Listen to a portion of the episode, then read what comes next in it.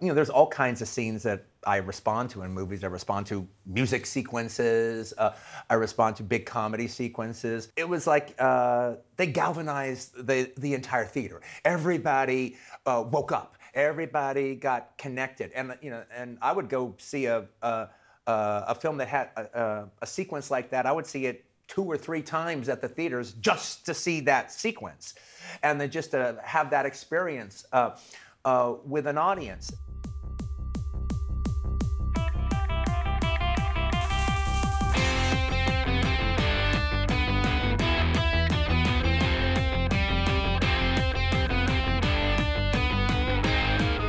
Welcome to Making Tarantino, the podcast. I'm your host, Phillip Duke. And on this podcast, we watch and discuss a list of movies that Quentin Tarantino recommends and see if they've influenced his work. And to see what they're all about, there will be spoilers. Today, I'm joined once again by Erik Clapp from Cinema Force on YouTube and Instagram. Welcome back. Thanks, man. Thanks for having me back. I appreciate it. You're welcome, always. And here's something that you wrote on my Instagram that I didn't share in the comments. You said, I, that you were saying you've seen Dawn of the Dead more than a hundred times uh, that you're positive of. So buckle up. I might just recite the entire movie. You're the perfect that's, that, that's true. I could I could probably do it verbatim if you wanted, but I don't think anybody's really calling for that. Yeah. Well, and that's what's interesting with this movie. Well, with the show is now it's become where people are like, well, what what movies do you have? So now I got to share the list. The list I was keeping like that's my private list. I don't want to give it to anybody. I found it, you know, it's my gold gem. And then I'm like, okay, so now I'm sharing it with people. And then they're like, oh, you're doing the Great Silence. I want to do that. Or, or no, that one just got picked. But you're like, Dawn of the Dead. Okay. And then some guys are like, just let the randomizer pick. That's fine. And then, you know, this girl who's going to be on, she's like, yeah, let's do Lady Snowblood because she's doing Japanese, a Japanese cult cinema book. And and then like uh, this guy that's going to be on next week, spoiler alert, he was like, when you're doing Switchblade Sisters, I want to know, I want to be on because I just watched it for the first time and it was awesome. And I'm like, okay. So um oh, so there's that's good. All that's that. good though. You're getting you're getting popular, man. Yeah, it's yeah, it makes me feel good where it's funny because the wife still calls it my gay cast. And um, no offense to gay people out there. And um, she just like you know, and what do you, and I'm like, oh, we're going to watch this movie. And like I said, she'll be like, Italian, you know, uh, you know, no, thank you. And, you know, Italian Western, no, you lost me. You lost me at silent movie. You lost me at black exploitation. Okay, yeah. honey. Um, but anyway, uh, rate and review and subscribe to us wherever you get your podcasts. Follow us on Facebook, Instagram, and Twitter. It's all under Making Tarantino, the podcast. And uh, you want to talk about your stuff first, or do you want to get to Tarantino talks first, and then we'll like what like your YouTube channel, like any of that, or you want to wait till the end, or? Oh yeah, I can plug. Um, yeah, so uh, I started uh, Cinema Force back in the summer to just kind of share my love of uh, cinema and knowledge and stuff that I've picked up along the way, not only as a filmmaker but as a a fan. And uh, I have a lot of archives, and you can go to cinemaforce.net uh, now to kind of go to the YouTube page and then go to Instagram and see more supplemental materials and press kits and little uh, supplemental things that people like that I can't do on YouTube, but YouTube is more video essay based. Yeah, which I think I said last time I wish that either either it's a thing of you put all that work into it and then you put it out and it gets like 3 views and you're like I just and that's just a little video that you're like I'm going to put a little intro into it I'm gonna put some movie clips in there, and I'm gonna, and then you're like, oh, that was a lot of work. It took me, you know, however many hours when you're learning to do it, and then you go, well, now, you know, that's why a lot of these YouTube people they start and then they they're done because it's like that's a lot of work, and it's a thing of like video essays where same thing with my notes and same thing with reviews.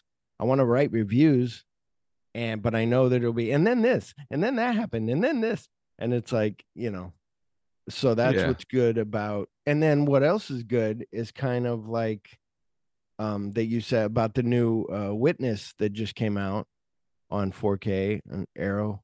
And you were like oh i had kind of part to do in that. Like i shared the you know Bobbie Wygant stuff that i had. And i was like oh that's cool. Like those kind of things, or like I told you about, I think I told you last time, my friend in England who was doing a Caged In podcast. Um, the English, they were putting it out in England, uh, Red Rock West, and they were like, "You want to talk over a video essay?" So they put a video essay together, and he did some, you know, commentary over it and made a video essay, and now it's on a physical copy of you know and i'm like i kind of want to buy that you know i don't have a british player but buy it to be like look that's my buddy oh yeah yeah i've worked on i've worked on a ton of those um i don't know i think i've done 20 or 30 different supplements for different different movies um just because we have such a big archive to share yeah. and license out and so um it's always fun to work on those because you know when i was a kid i got laser discs which were full of supplements and that oh, was yeah. like that was like film school, you know, yeah. that was like going to school. And so anytime I can share that stuff with other people that, you know, are desperate to see it, I'll, I'll do it. Yeah. I remember it took a while for, uh, I remember the game came out on Laserdisc.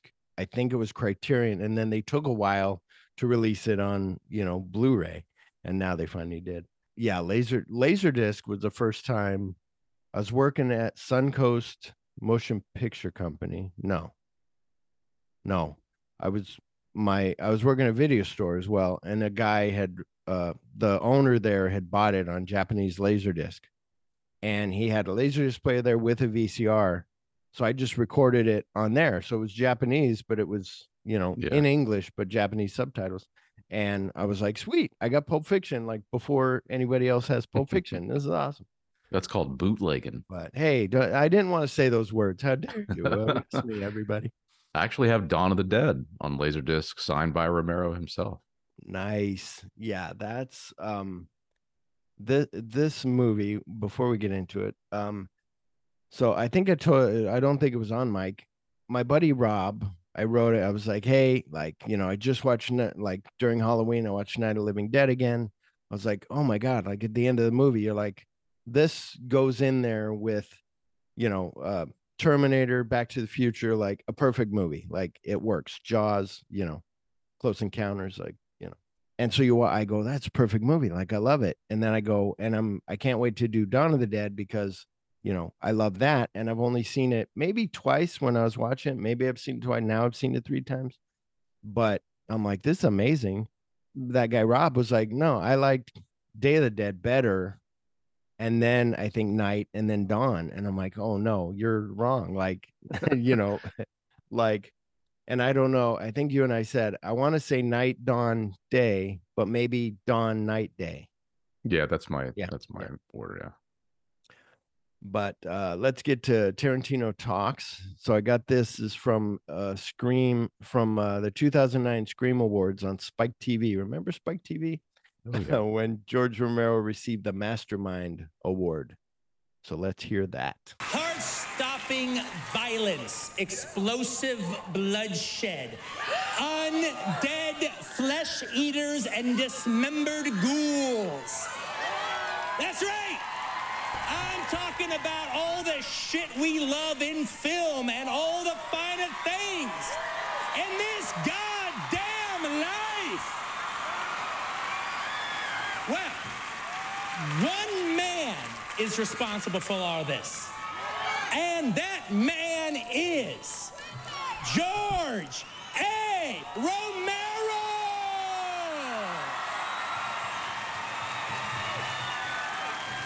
That's right. George A. Romero. As far as I'm concerned, that A stands for a genius.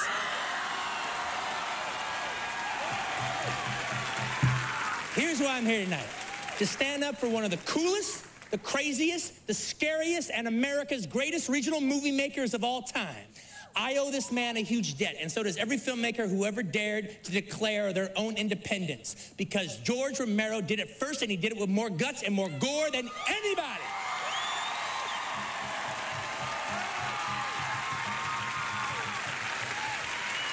It all began with his first feature film. A little movie that I remember being called Night of the Living Dead.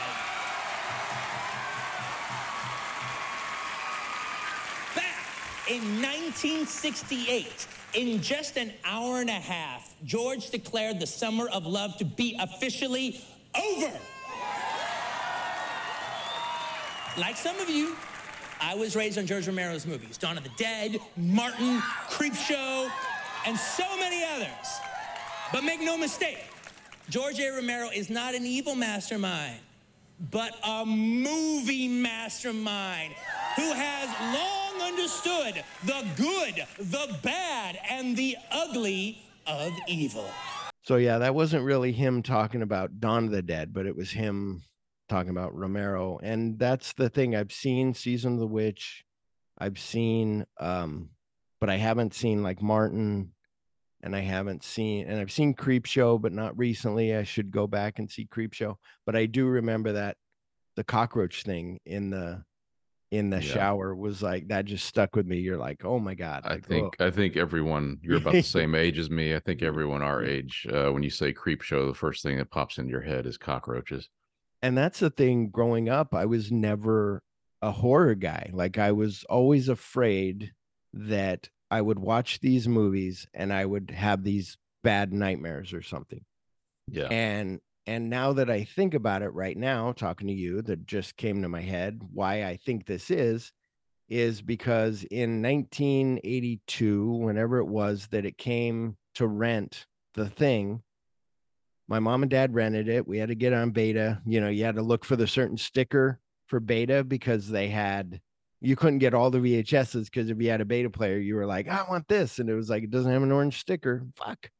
so we get the thing, we bring it home, we put it on, we're watching it. I'm watching it. It's okay. The dogs are in the kennel, and that dog starts freaking out and splits open. And I'm like, uh, and my mom realizes, oh shit, we shouldn't be watching this in the bedroom with my son. And she's like, why don't you go outside? So I said, okay. So I went to the living room and I watched the Newhart show, hoping that that would make me laugh. But as a child, as an 11 year old, you don't get the Newhart show. I'm just like, why am I not laughing and forgetting about what I saw? And so when my friend, when I'm 16, my friend's like, hey, I'm having a birthday party.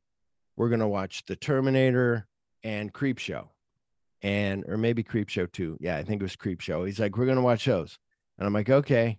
And he goes, so come on over. I'm like, okay. And then I go, oh, what if what if I wake up in the middle of the night screaming, or you know something? And I'm like, I'm not gonna go. And my friend till this day will be like, dude, the only one I wanted at my party was you, and you didn't even fucking show up. Like, you know what the Oh, fuck? man. And I'm like, I was afraid of it. I'm like, uh, Terminator, okay, but the other one, I was like, ah, I think I was the complete opposite of you. If somebody Yeah. told me that was the that was going to be shown, I'd be over there before it got dark.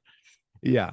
I was like, Terminator's good, but Creepshow. Uh, but that's the thing where now recently in the past five years or whatever, I've been getting more into the old horror, the, you know, went through all the Friday the 13th, all the Halloween, not all the Halloweens yet, because those others are hard to find, four and five, but they're fun. And now, and it's like this, like Dawn of the Dead. I remember my friend was like, like I said, years ago on VHS, and he was like, Have you seen this Dawn of the Dead movie? And I'm like, No. He goes, Oh, they're in a mall. It's really cool. I'm like, Okay. And we're watching it. And I'm like, This is amazing. And that's why I mentioned it before, but now I realize the, you know, I used to be like, Oh, the black guy, he's a cook. He can shoot. He, you know, and I'm like, Well, he doesn't do as much as I remember him being like the MacGyver of the group. But then uh, you watch it and you're just like, you remember it. I'm like, Oh my God, I remember that movie. And for years, I've been like, I got to get that movie. And then finally, I was on because like, you never know on buying physical media which ones to get. Like, you want Yeah. Old Boy, you go to look up Old Boy. Now they're going to release it. Neon is, but you go to look it up and you can't find the right one, or it's Region Two or whatever. And then same thing with this, where you're like, is that going to be a bootleg copy that's not going to look good, like my man who laughs, or is it going to be something different? And so I ordered it finally, was like, okay, good reviews, you know, good rating. So I got on eBay, DVD, and it looks, I thought it was Blu ray when I was telling everybody, ah, I got on Blu ray. No, I got on DVD, like, but it looks amazing. But it is, before we get into this, it's a two hour and seven minute one, not the two hour and 36 minute one or whatever Mhm. which you did share me a video. I might share it in the show notes. It's funny about about like I was like, okay, I'll learn something, and then it gets into this big giant spider Gosh, like, and then there was this and that, and you're like, oh my god. that's that was one of the most insane. I I mean, I thought I had knowledge of all that, and I knew about the Italian Yeah. sequels or whatever they're supposed to be, but but when it started going like 10, 12 films deep, yeah, I had never heard of part yeah, five and part five six and, yeah, seven. I was just like, where is it? Man, this and it just it it really illustrated to me. It made me laugh just because the links a you know, a producer or a distributor will go to mine any sort of coin yeah, from a Yeah. name brand, you know what I mean? yeah, yeah, exactly, yeah, it, yeah, it goes like sometimes you're like, you should have stopped here. Sometimes though, sometimes they don't. Uh, I was, I was thinking of um, Jason when Jason goes to space. I remember going, ah, he's in space. It's in the future. But then you watch that movie without looking at it, going, oh, come on. I remember the first time I watched it, I was like, uh, frozen Yeah. face thing. Okay, that was cool. But then you watch it again and you're like, there's a really cool kill in the beginning. They set it up really cool where she's being chased naked and she's a fucking fed and they all grab him and freeze him. And then, you know, then you're in the future and you're like, oh, I respect it more. But there are some diminishing returns that you're just like, oh, like should have stopped at, you know, Return of the Yeah. Living Dead or whatever. Yeah. Um, but anyway, uh, let's get on with the show. I got a radio spot here to play. George Romero, the master of horror, is about to bring you face to face with a shocking future. If you've seen Night of the Living Dead, you've already had the appetizer. Now get ready for the main course Dawn of the Dead, a gruesome reminder that we are what we eat. Dawn of the Dead contains scenes of violence that may be considered shocking. No one under 17 will be admitted. From United Film Distributing Company. And the tagline, when there's no more room in hell, the dead will walk the earth, as my voodoo Yes. grandma used to say. Was it grandma or grandpa? Grandpa. Uh, I think it was grandpa, yeah. Yeah. Yeah, yeah. Yeah. Um, and you can stop me anytime to drop in your knowledge at any time. Dawn of the Dead, 1978, although released in the United States on April 7th, 1979, because Roger Ebert was like, we got to show this movie. Um, and then it opened like in New York, like on April 20th. Um, the plot during an ever growing epidemic of zombies that have risen from the dead, two Philadelphia SWAT team members, a traffic reporter, and his television executive girlfriend seek refuge in a secluded shopping mall. Starring David Emge. How would you say Emge? I've always heard it uh Emge or something like that. Uh you know, I just call him I call him Roger. Uh, and- I'm sorry, that's Fly- that's uh, Flyboy. Stephen Flyboy. Yeah, Yeah, Flyboy. Andrews. Uh, Ken Forsey as Foray. Peter Washington. What? it's- For, I think it's- Yeah, I'm I think sorry. it's four, I, yeah. I don't know why I put an S in there. I see it right now. It's F O R E E, but I said Forsey. Uh, Foree as Peter Washington, Scott Reiniger as Roger Trooper DeMarco, and Gaylen Ross as Francine Fran Parker. Also on there, it said Fly Girl. That's right. and she was also in Mad Men that I did on the show. So oh, really? yeah, she's in. Uh, she's like one of the counselors or whatever. Yeah, I remember. I was like looking her up, and then and the thing that's cool on some of these movies, you go back and you're like, oh, they died or they died. All three people are still alive. Like it's awesome. Written by George A. Romero and directed by George A. Romero. And uh, what was I going to say? Oh, forget. Oh, if you heard last week's show with Sam, he's from Philadelphia. Like he's like, oh, I go to. He goes, if you're ever in town, I'll take you to the mall. I'm like, oh dude, man. like, I oh my would love god. to go. He said they have a whole setup there, like a little display, and it's got pictures of Argento and and uh, Romero, and I'm like, oh. And there's a picture on Wikipedia from 2009. I was kind of surprised by this. 2009 of the J.C. Penney's uh, escalator. They Mhm. didn't put any stanchion things in there to stop you from sliding down, at least in Oh. 2009. So you Oh, could get so on when- there and be like, "Look at me, I'm Roger." Yeah. You know, but I always I always wanted to do that. yeah, or uh, yeah, Roger. Okay, um, I got to get my names right, Steven Uh, and Roger and Fran. You're in good hands. I'll, I'll correct you. Yeah. And from what they said, Fran never acted before. Yeah. like she lied about like oh yeah i can i can do it and they're like okay which it's it's amazing where again it's the kind of diminishing returns like we said like on that um on that scream factory award when he comes on and accepts his re- his award which i didn't put in the audio he's like oh we're working on a new one it's called survival of the dead and you're like land of the dead was okay but survival was like eh, you know Yeah. um, Well, I think was it survival or diary? Because he did i think diary well he said he was working at that time in 2009 on survival on survival. Okay. so yeah you ready to get to some listener opinions Sure. all right Man, I don't even have an opinion. Well, you gotta have an opinion. the Cinemigos on Twitter, I think that's my buddy Rob, wrote, quote, it's the weakest of the original Dead trilogy. It's iconic and many others took inspiration off of it, but it drags and doesn't feel like they knew which direction they wanted to take the story. Blue zombies are not great, which Tom Savini would agree with. Still worthy of a watch. End quote. So that's where I told you, Rob's like, no way. Like, here's how I rate it, like Day of the Dead. I would have to. I'd I'd fight him in the ring on that one. Yeah, yeah, exactly. Um, Kung Fu, F E W, which I think is clever, on Twitter wrote, quote, I remember my friends and I watched it at a pizza party and we loved it. I had heard it was rated X because of gore, but we had fun, got freaked, and the mall was perfect for refuge and then showdown. I think it deserves a fan love and gets a lot of it when gets a lot of it even if it's not for everyone. End quote. Handsome Post Cinema Punk on Instagram wrote, quote, This is my favorite horror film, one of my all-time favorite films. Both Dawn of the Dead and Pulp Fiction are the two films that have made me fall in love with cinema. End quote. Mike Millard, my personal friend on my personal fa- Facebook page, wrote, quote, Love that movie, but what I really enjoyed and got a bang out of is the background mall music. End quote. Evan O on my personal Facebook page wrote Romero's second in his trilogy, using an unknown cast and shooting at night in the mall. Tom Savini's masterpiece for SFX, special effects, and all were practical, meaning all the gory effects were accomplished by hand, no CGI then. The script speaks of a corrupt society and Romero's commentary on how we have all become zombies. The sequel had more gore, but lacked a good script. End quote and Stephen Banfield on Video Archives podcast fans page on Facebook wrote, quote, saw it in the theaters, beyond great, end quote. And my buddy Sam Panico, who's on last week, who's from uh, that neck of the woods, uh, who was on last week, uh, BNS about movies and the drive-in asylum, sent me an email for his thoughts. Quote, I'm biased because Dawn of the Dead was made in the mall I shopped at growing up.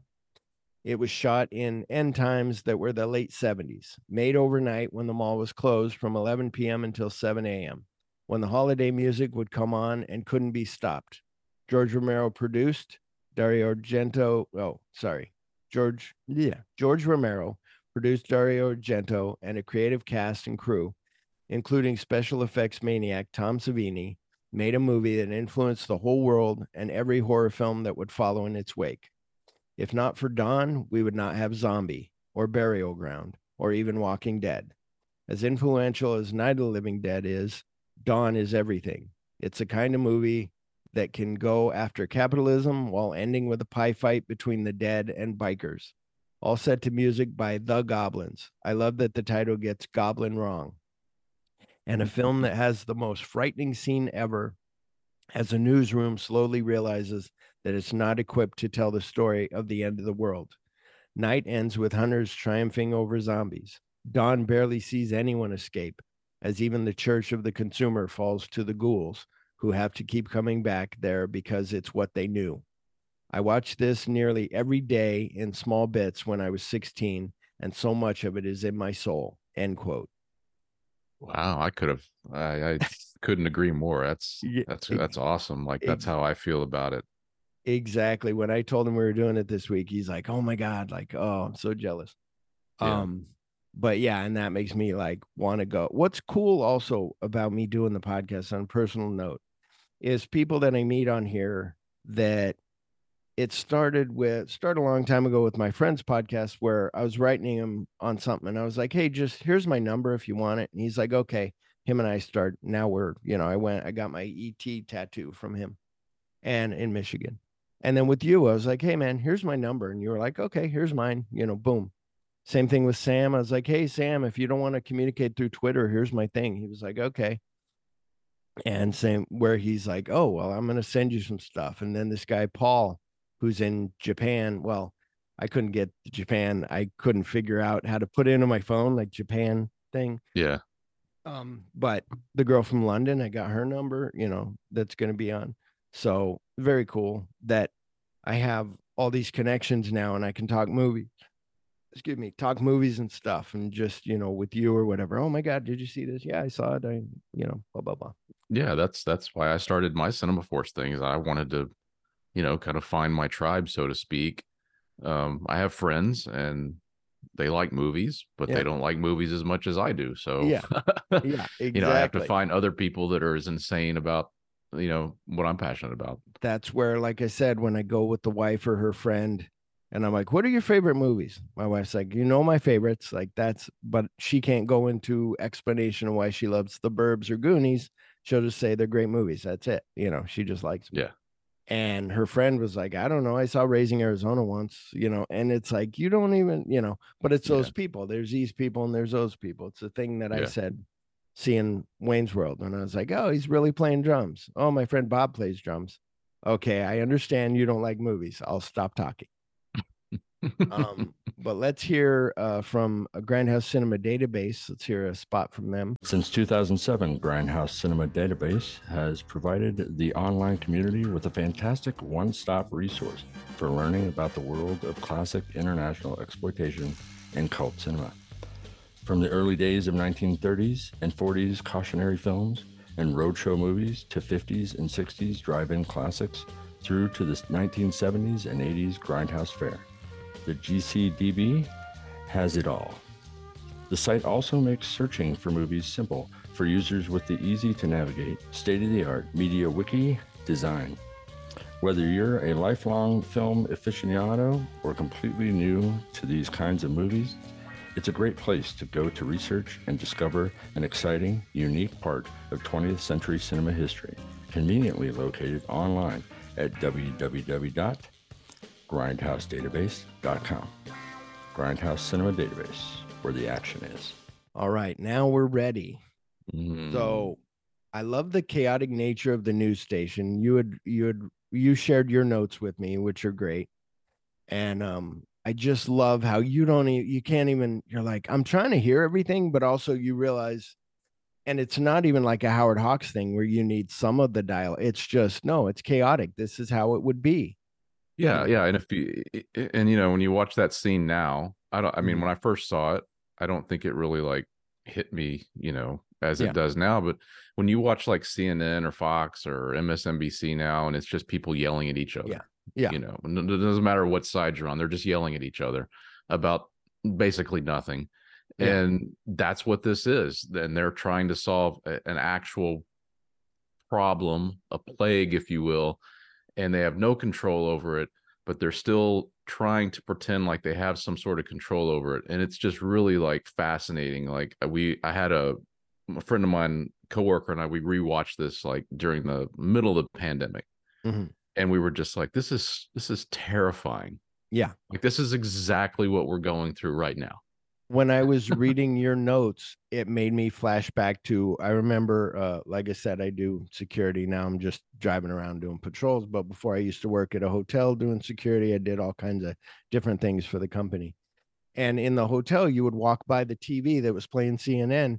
And remember, they had that death list. It was like, here's Mhm. how many people nationwide or worldwide have died. Here's how many are sick. Here's how many are dying. And you're just like, holy shit. Like that would be a zombie outbreak happens, you know, and Yeah. you know, it's gonna go crazy. And the thing that's kind of cool is where you got people who are like, maybe it's not that bad, I'll stay at work. You got the one guy who's just like, I'm I'm leaving. He's like, wait, you can't leave. And then that security, he's like, stop him. The security guard even grabs his coat and leaves. Like he's yeah, like he didn't that. even, he doesn't even have to say anything. He just, But like, then yeah. there's the other guy who's checking badges. When Flyboy comes in, he's like, I need to see your badge, you know, and he's like, Oh, Yeah. here's my bat And he's like, Okay, you can go ahead. It's right there. And you're like, Oh, like, yeah.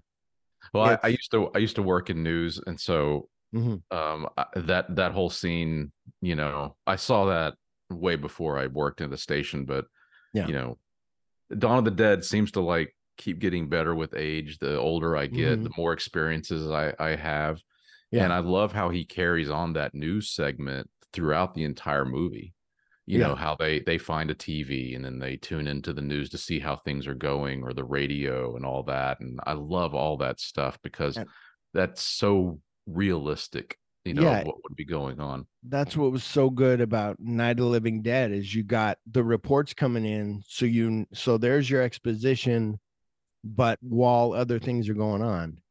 And the other thing that was interesting was uh that I was thinking about was the um I like the the uh there's the guy just leaves the camera and then the other guy has to come in. The other guy like does the two fingers behind the guy because I think he's probably sitting there all while he's at work the whole time, years, thinking like, oh, I wish I could do that. And now he's like, fuck it, I'm gonna leave. I'm gonna go do the rabbit ears to the guy. Um, but damn it, I forget what I was gonna say something about oh, that I know we'll get to it later, but something we talked about social commentary that Romero does.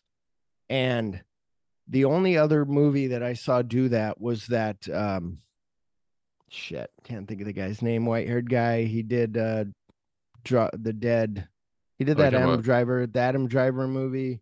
How about the Jim Jarmusch movie? Jim Jarmusch, thank you. um god what was that called the the, the dead won't die or something the dead like won't that? die. Yes. i think that's correct and that was where it was funny. It was interesting because that was one where he's like, they just know what they know, so they're walking around. It was his comment on everybody on their phone, you know, or Mhm. whatever, and and you're just like, wow, that's really kind of cool. Like, kind of to stick it, you know, I'm gonna stick it to the man that way. yeah Um, but it is true where in that, and we'll get to it later because you have a lot to say about it. I have some to say, not as smart as you, but um the whatever it's it's the thing of well, thank you for that. It's a thing of us now. Like I get on YouTube, like let's say I edit the show tonight, I'll go to look up a trailer to share to to record and share the audio. And then all of a sudden I'm on YouTube shorts and I'm just scrolling through those for two hours and I'm going, what am I doing? Mhm. What you know, same thing Instagram. I'm looking at Instagram videos, being like, honey, look at this puppy. Honey, look at this lady who fell. Honey, look at Well, this. there's that- She's like, I'm that- done with your game. yeah there's that scene in in dawn when uh roger's been bitten and they're in the arcade and he's playing the pole position game Yeah. and he's not he doesn't even like he's not even realizing what he's doing he's just staring at it and he's just Yeah. having a good time it's the same thing you know Yeah, yeah, exactly. it doesn't matter if you're alive or dead you're you're gonna enjoy the game Yeah, yeah, yeah. And it's but it's those things, it's the things with life. It's the things that I understand that that's fun. But at the end of your life, you're going to be like, oh my God, how much time did I waste doing X, Y, and Z? We'll talk Mhm. about it in one of my movies of the week. But, you know, it's that thing of, oh my gosh, like we are all zombies. Like, you know, you, it's also the thing of you drive to work and you don't know how you got to work. You're like, oh shit, I was listening to that song, but I made my exit and I'm pulling into my work. Like, what the fuck? Like, so weird. It's, you know, it's very cool. But anyway, let's get back to the movie. um, the guy in SWAT that gets killed right away is funny but unexpected. So I love how in a regular movie, not an independent film, you would have the guy just like a red shirt or whatever in Star Trek being like, "Hey, um, you know, you know, yeah, I can't wait, ready to jump in, you know, and then get shot right away." And this guy, it's the same thing with this guy. He's like, "Hey, my name's, you know, oh yeah, you're Bobby. Okay, Bobby." And then all of a sudden Bobby gets killed right away. So it's mm-hmm. funny and it's, you know, it's not like your Hallmark regular generic kind of action movie. It's just like boom, he's dead. It's realistic, but it's also semi funny, you know. yeah Woody kicking the door open and shooting that guy in the head. Like that Oh, man. effect is amazing. And I know you may have known, but I was on my research. I didn't know about the alternate ending. So there's an ending where she was supposed to, when she's jump ahead, but hey, everybody hopefully seen this movie. the she's on the helicopter waiting for Roger? No, waiting Uh, for Peter. Peter. Peter. Waiting for Peter. the zombies are coming. They said he shoots himself and then she stands up and gets her head chopped off with the blades. Yeah. And Romero has said, I think that they didn't film it. Tom Savini said, no, we did film it. And then he used that head for that shot of like blowing the head off. Right. Um, which is I think they said I think they said that they, they kind of came to a compromise, I guess, that that they maybe they filmed a test of that effect. Yeah. Yeah, it Yeah. could have been. I could see Yeah. that. And also I could see where you would, you know, I don't think they ran it by test audiences, but I could, see- I could see people being like, no, I want them to live. Like this needs Yeah. to happen. But that head exploding thing, which I know he did the effects for, and I think it was you or Sam that I talked to before about Maniac. Shot in Maniac that always sticks in my head is him jump running and jumping up on the roof of the on the hood of the car, shooting into the car, and the head explodes. Yeah, it's just like, "Holy brutal. shit. Yeah. Yeah, and it's that's absolutely brutal. Yeah.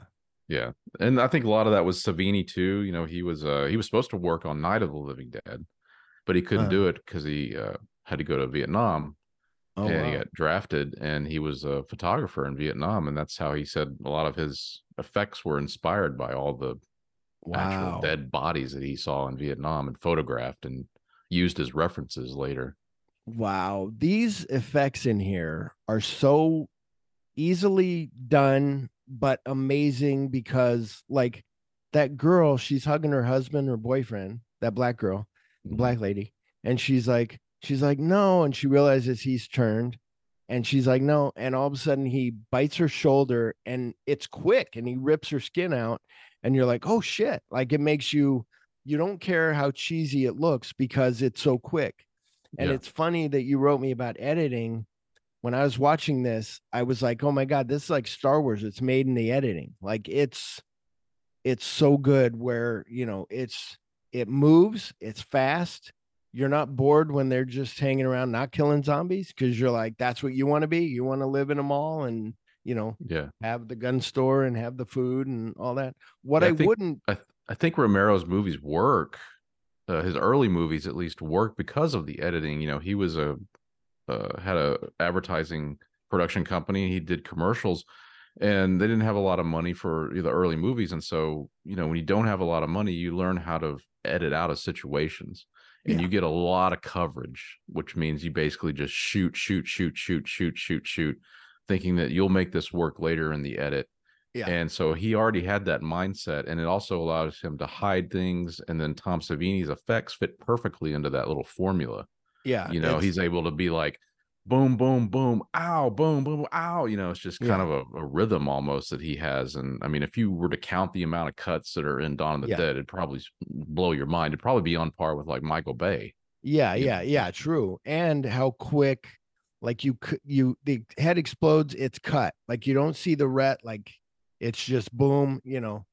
Um, the other thing was like him getting hit by like Tom Savini plays one of the zombies getting hit by the truck, and he just spits blood up on the window and like jumps off the side.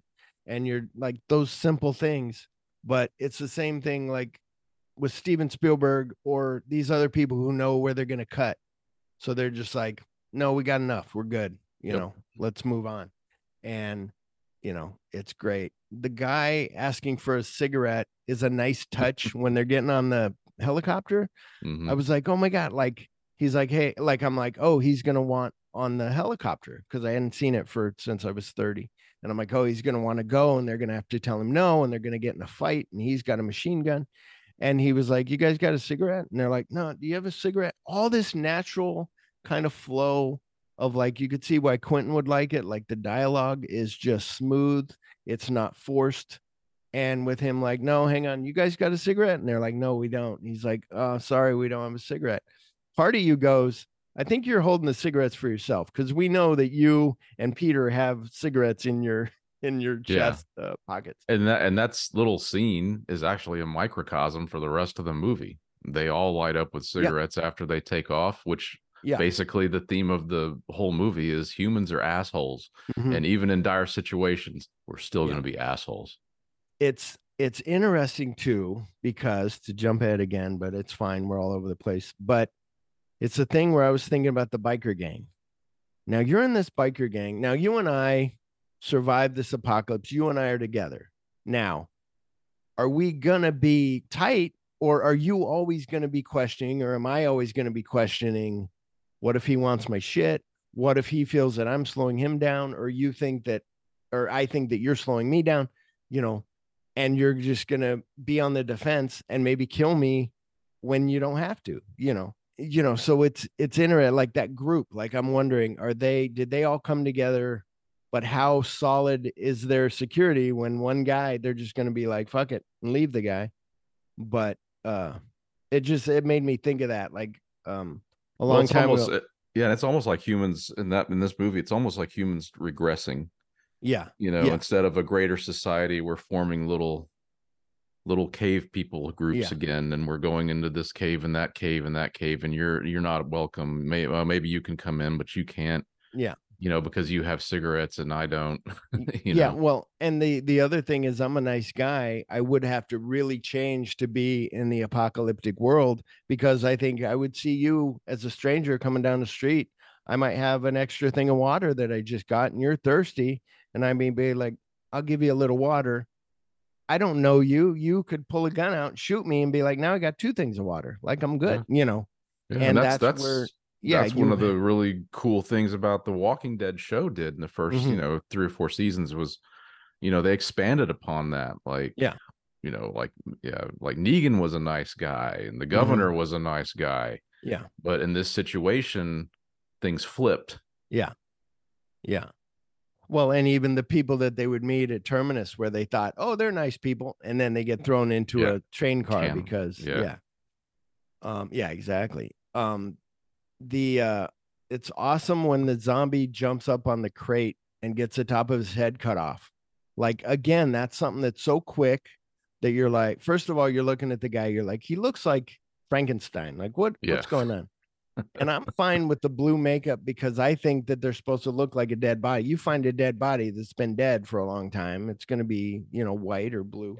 It's the thing of uh that they said Tom Savini said that guy had a short head anyway, like a short forehead, so they could add to it, and he Mhm. was perfect for it. But well, also too is the sound too. Just the, Yeah. the but so quick, like just like the shotgun, like all of a sudden, like bo- you're like, oh shit, what's gonna happen? Things that you don't expect that are just so great. Same thing with going back to Night of Living Dead. They're gonna go get the gas. Okay, this is our plan. Awesome, let's do it. They get out there.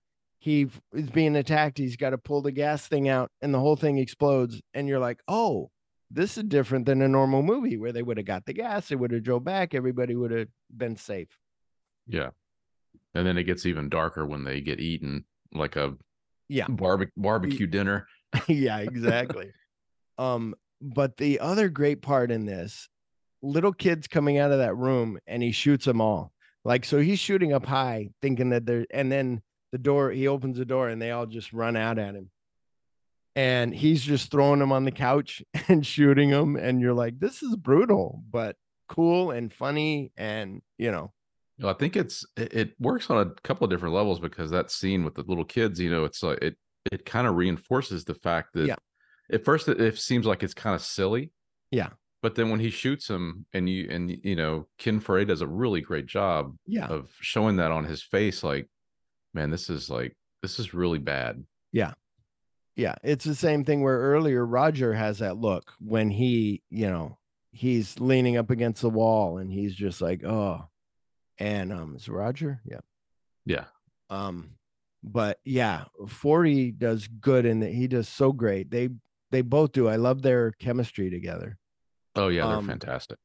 I never thought about this until watching this movie again. And I, I tried to look it up, but I couldn't find a full picture. But uh never thought about it. But spam is genius because you don't need a can opener. When she's like, I have spam, and he goes, Do you have a can opener? And she's like, No. And he goes, Well, that's good because you don't need one with spam because I had the little key with it. I don't think it has a key with it anymore. It's probably a pull top or something like the chili and everything else. I was like, Oh yeah, those had that. That would be cool. If you're stuck with spam, you don't need a you know can opener. Oh yeah. Um, I put here Flyboy is an idiot.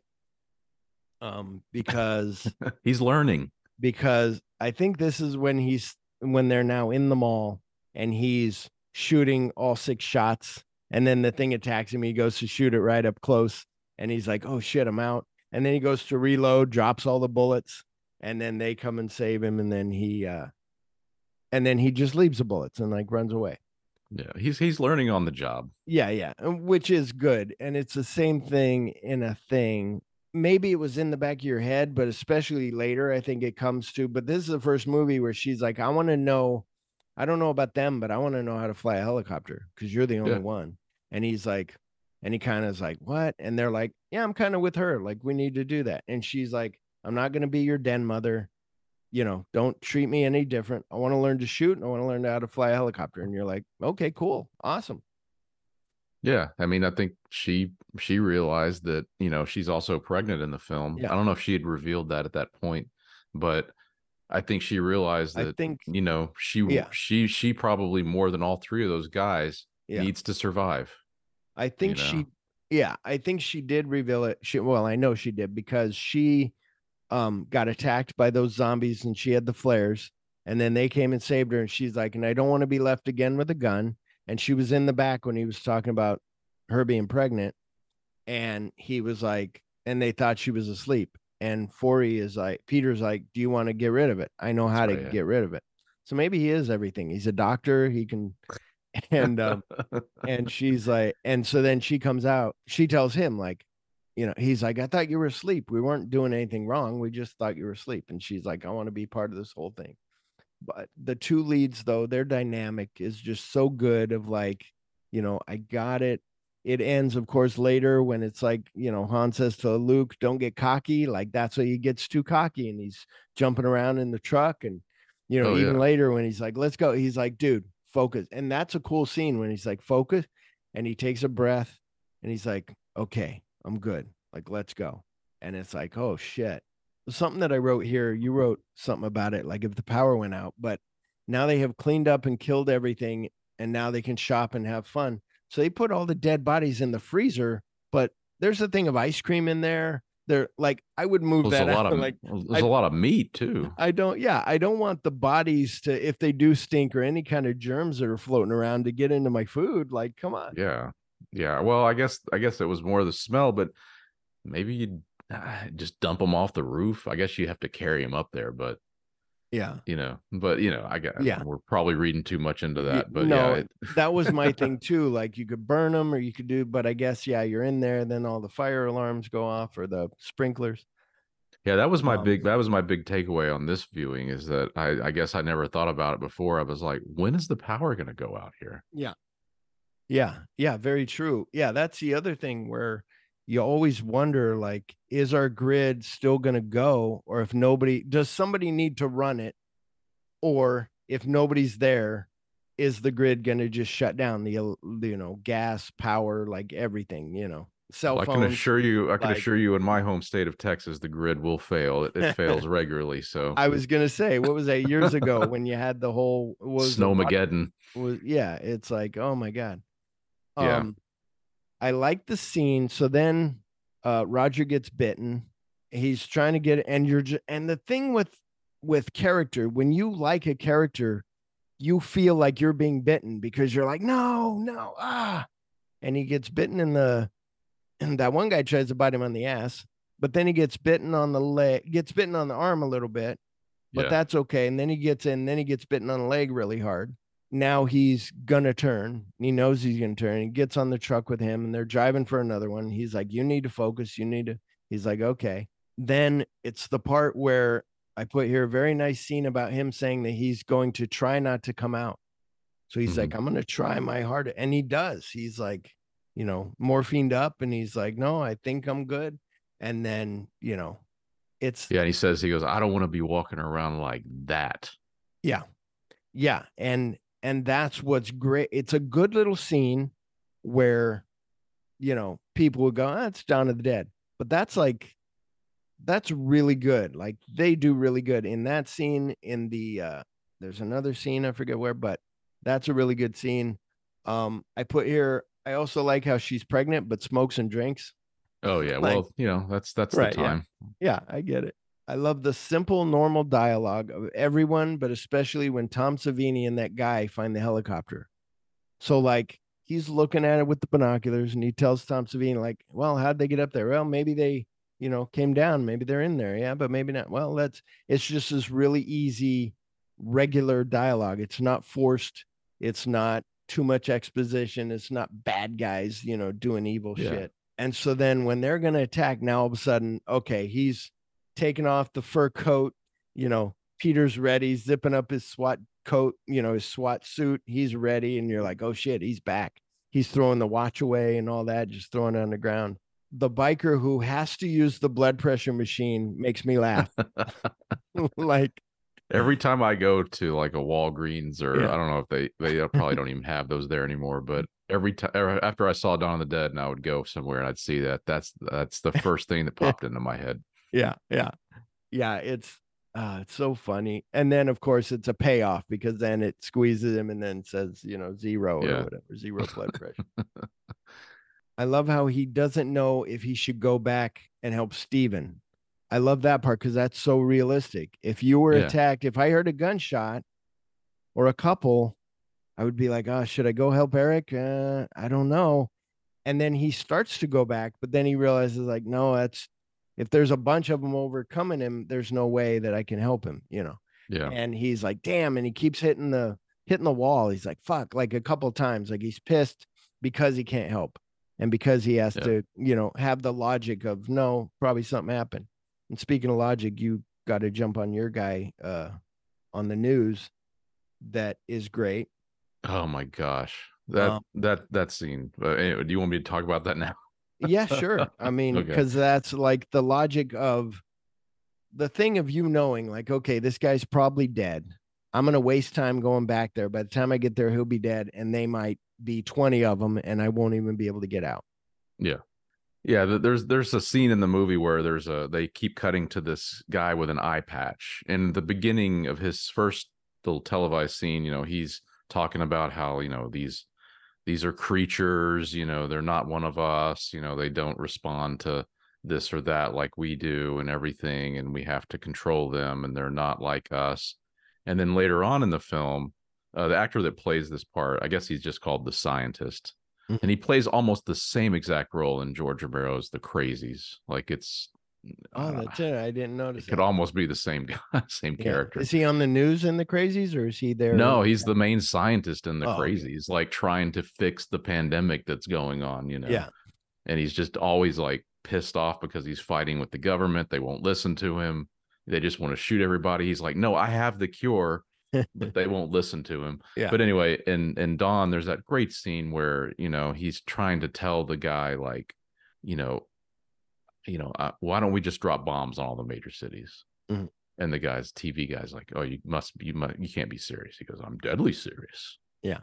And he's like, he goes, you scientists, you think you know this, and and then it starts to become like a scientist versus thing, and then he just the scientist guy just erupts and just goes, dummies, dummies, Yeah. dummies. And he's just trying to say, he goes, for all I know, the brain is dead and it's the idiots that are still alive. Yeah uh, which you're just like oh my god so fucking clever like oh, Yeah, great writing. Just summarizes the whole the whole tone of the movie. yeah And you know, I, I I love that scene, and it just says so much about what Romero's really thinking. you know, Yeah. and what he's really trying to say here, because the movie's not about zombies; it's about humans. Yeah. It's interesting because, like you said, where the more you see it, the more you lean for the other, you know, you're like, yeah, he's right. Like, I get it. Like, yes, you know, it's, it's, you know, there's what are you going to do? You know, it's the same thing like during the pandemic. It was probably like, I don't, I don't know. What if we can't come up with a cure? What do we do? Everybody's going to die. You know, what's going to happen? Whether you believe it or not, some people are like, ah, it's fake. Well, But- and then the yeah. yeah. and then the the coda to that that scene Mhm. where he just goes, he just gets real quiet, and he goes, "We've got to remain rational, Yeah. logical, logical," and he just Yeah. keeps repeating Yeah. that, like, don't like, please don't panic and do something Yeah. stupid, you know, which Well- which contrasts what is about to happen, you know, Yeah. later on in the movie. Well, and it's it's interesting too on a Star Trek thing where you sometimes think like, if everybody was like Spock, everything would be logical. Like it would be, you know, but then there'd be no emotion. I'd be watching a movie and Right. going, I guess that was good." You know, you wouldn't Yeah. be, you know, invested or something. uh, yeah, I'll have to. I want to watch the Crazies again now. I think it's on our list, but uh, I love how he doesn't know if he should. Oh yeah, I already said that. Sorry. The zombie from the beginning still holding that M16. I was like, oh my god, that's a brilliant touch. Like I was Yeah. like, I was like, why is he? I go, oh my god, that's a guy from that. He was like, just leave it alone, just let it go. And he's still looking in it, like he could have shot him, but he didn't. Well, there's also like there's a lot of recurring zombies. There's the nurse zombie Mhm.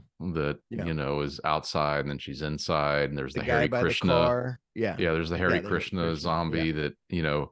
I always, I always, whenever I first saw that, I I was a huge fan of Airplane. So whenever I saw Oh, that, yeah. I just I was like, oh my god, there's even zombie Hare Krishnas at the airport. Yeah, that's uh, airplane so good. Um, it's interesting too. Speaking of your YouTube channel, to go off on a side tangent, you and I grew up watching Airplane first. Then you find out, oh, this is done from Airport, and then you start watching those, and you're like, oh, I get how you could watch that and be like, this is so melodramatic. Let's do a comedy about it. You know? Yeah. Well, I got I got some I got some blowback on that Oh, really? retrospective because people were like, "Don't you know that this was based on the film Zero Hour, not Airport?" And I was just like, "Yeah, I do know that, but I'm Yeah. doing a retrospective on Airport, and there are gags lifted Yeah. verbatim mm-hmm. from Yeah. all the airport movies into both airplane movies. Yeah, so yeah. Taking off the know, sunglasses and yeah. yeah. Sorry, I didn't see Zero Hour when I was ten. Yeah, exactly. No, it's uh, you know, what do you make of this? Well, you can make a pterodactyl. You can um so here's the part that I love because I haven't seen the movie as much as you. He's getting ready to kill himself with the Derringer. He's they're coming in. Steven comes in. They kill Steven. And it's crazy. You wrote on your notes how Steven kind of the same thing. Steven knows like how to get back. Like I remember how to get back and then they're following him because he knows how to get in. And it's like oh you've turned but you kind of haven't. You know how to come back but you are clearly a zombie. And but it's the thing so there so he kills him. She goes to the helicopter. He's like i think i'm kind of done. I'm just gonna stay here. I'm done. And she's like okay. And he's got the she's upset about it. He's got the derringer to his head gonna kill himself. I'm thinking oh shit like he's my hero. I don't want him. All of a sudden he changes his mind shoots at zombie the heroic music kicks in. I fucking Dun, love it. dun, it's like an 80s yeah. It's like a team. It's a little bit of that a team. It was it was a team, yeah.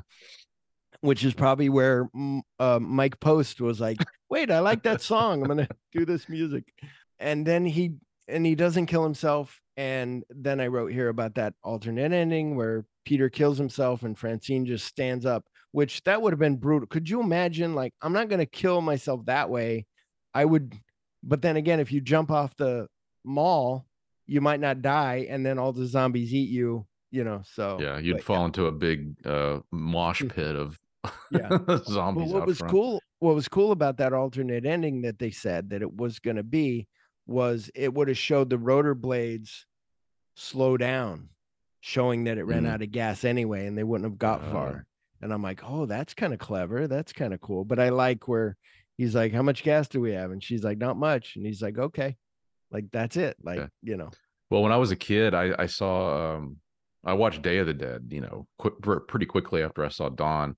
Mhm. And when it starts in like Florida, I was Yeah. kind of like, "Oh, cool! Peter and and and Fran are they made it like they're on an island." yeah, yeah, yeah. but that wasn't the case. and that's i think the problem i think i need to rewatch i'll watch it before the show next week and get back to everybody on it but day of the dead i think the problem is you watch dawn of the dead you're a big fan of it you and me then i was like oh day of the dead is the next movie and you watch that and you're like it's got a little comedy in it it's not what i want you know it's not and so i think, if, it's if I think it's the watch it- characters. I think Yeah. the characters aren't as strong. but I could see where I said it last week with Sam. I could see where Romero probably wanted to do like a good, the bad, and the ugly, like an epic thing. and it could have been cool, but with not much money and you can't do, it, then you're like, ah, it's, we're gonna dwindle it down. And like all things, it's either the producers or whoever that come in and say, no, we're gonna do Magnificent Ambersons this way, and you're like, fuck you, you know, or whatever, you know. Yeah, he definitely. I mean, not to get too deep in the weeds on Day, but he definitely had a bigger budget, and Mhm. it got taken away from him pretty Yeah. close to production. So he had to improvise and scale it back a little bit. And I'm sure the character characterization suffered because you definitely, even though they're good in Day, Yeah. I just don't like like those four people in Dawn are Yeah. just so special and you know you care about them like you said earlier you said you know you really care that when you know he got bit you're like oh no no no Yeah. no Yeah. but in day everyone's kind of a dick And you yeah, know, yeah, and- yeah, exactly. Yeah, it, it's that. It's yeah, it's I don't know. Is there's something like we said, like yeah, um, something that I forgot to say in case anybody's knowing and they don't know what you and I know. George Romero didn't know about distribution rights when he did Night of the Living Dead. And so all of a sudden he makes no money or barely any money from it because everybody else, you know, it was like I forget what movie I did, but they released it somewhere else and here, but he didn't get the distribution rights for like foreign sales and it went crazy. And so made Yeah, I think of money. i think they copy uh copyrighted it under a different title Mhm. and then the producer or the distributor actually uh changed the name of it and copyrighted that Right. Which makes s- sense because yeah. this was going to be Dawn of the Living Dead, which Mhm. would have been great. And then Day of the Living Dead, it would have been cool. Yeah. But um it's what I forgot to say, the the makeup on Roger when he become like his skin is pulled, like he's got wrinkles down his cheeks and like just looks amazing. The thing where he's like, make sure that I turn though before you kill me. Like, don't kill me, you know, before, like wait. And so he just sitting there waiting with the revolver, like, okay. And the other thing that I forgot to say that made me like, ah, and probably you too, when that zombie grabs him by the leg when he's in the wheelbarrow and he's trying to get in the car, and that zombie grabs his leg that's bandaged and all the Mhm. blood starts coming out, and you're like, I've been touched on a cut that you're like, oh, that hurts. Like a bite that like, and then all the blood just like really good effect, really cool. Yeah, but also like you like you were saying earlier about when he gets bit in the truck, like it was that same kind of feeling, like oh god, like Yeah. not again, like now he's gonna die faster. Like you were Mhm. hoping he could hold on a little bit longer, but you know, you're, it just it just makes you really sad. And it's it's like you know someone someone who who you know is in a wheelchair and something bad happens to him. You're Yeah. like, why why did that have to happen to them? They already like they're Yeah. already dealing with something, you know. Well, it's it's also some people may hate uh this uh uh zombie World War Z, but I do like in World War Z when that girl gets bit and he just cuts her arm off right away without even thinking. And you're like, holy shit, that was awesome. Like, yes, that's Yeah. how to do and you almost hope it with this, you're like, well, cut his arm off or burn him or you know, use one of those torches and burn his leg or burn his arm. But you know, well, they, did don't that. In, how I think works. they they do that in day. You know, oh, they yeah. And then in, you know when they when you get into not uh not Oh. Night of the Dead, but in Walking Dead, you know they figure that out And- and eventually. that's- like just chop it off. that's the other thing you wrote in your notes but about what that priest said but that priest he's got one leg he's walking like he's got it worked out where he uses that crutch under his arm and just kind of walks with it like you know nothing it's awesome Well, when they first, what's great about that scene too is when they first introduce the priest, you think he is a zombie because he's kind of in silhouette and he's sort Mm-hmm. Yeah. of lingering in, you know, and Yeah. and you know the line that he says, you know, we must stop the killing to lose the war.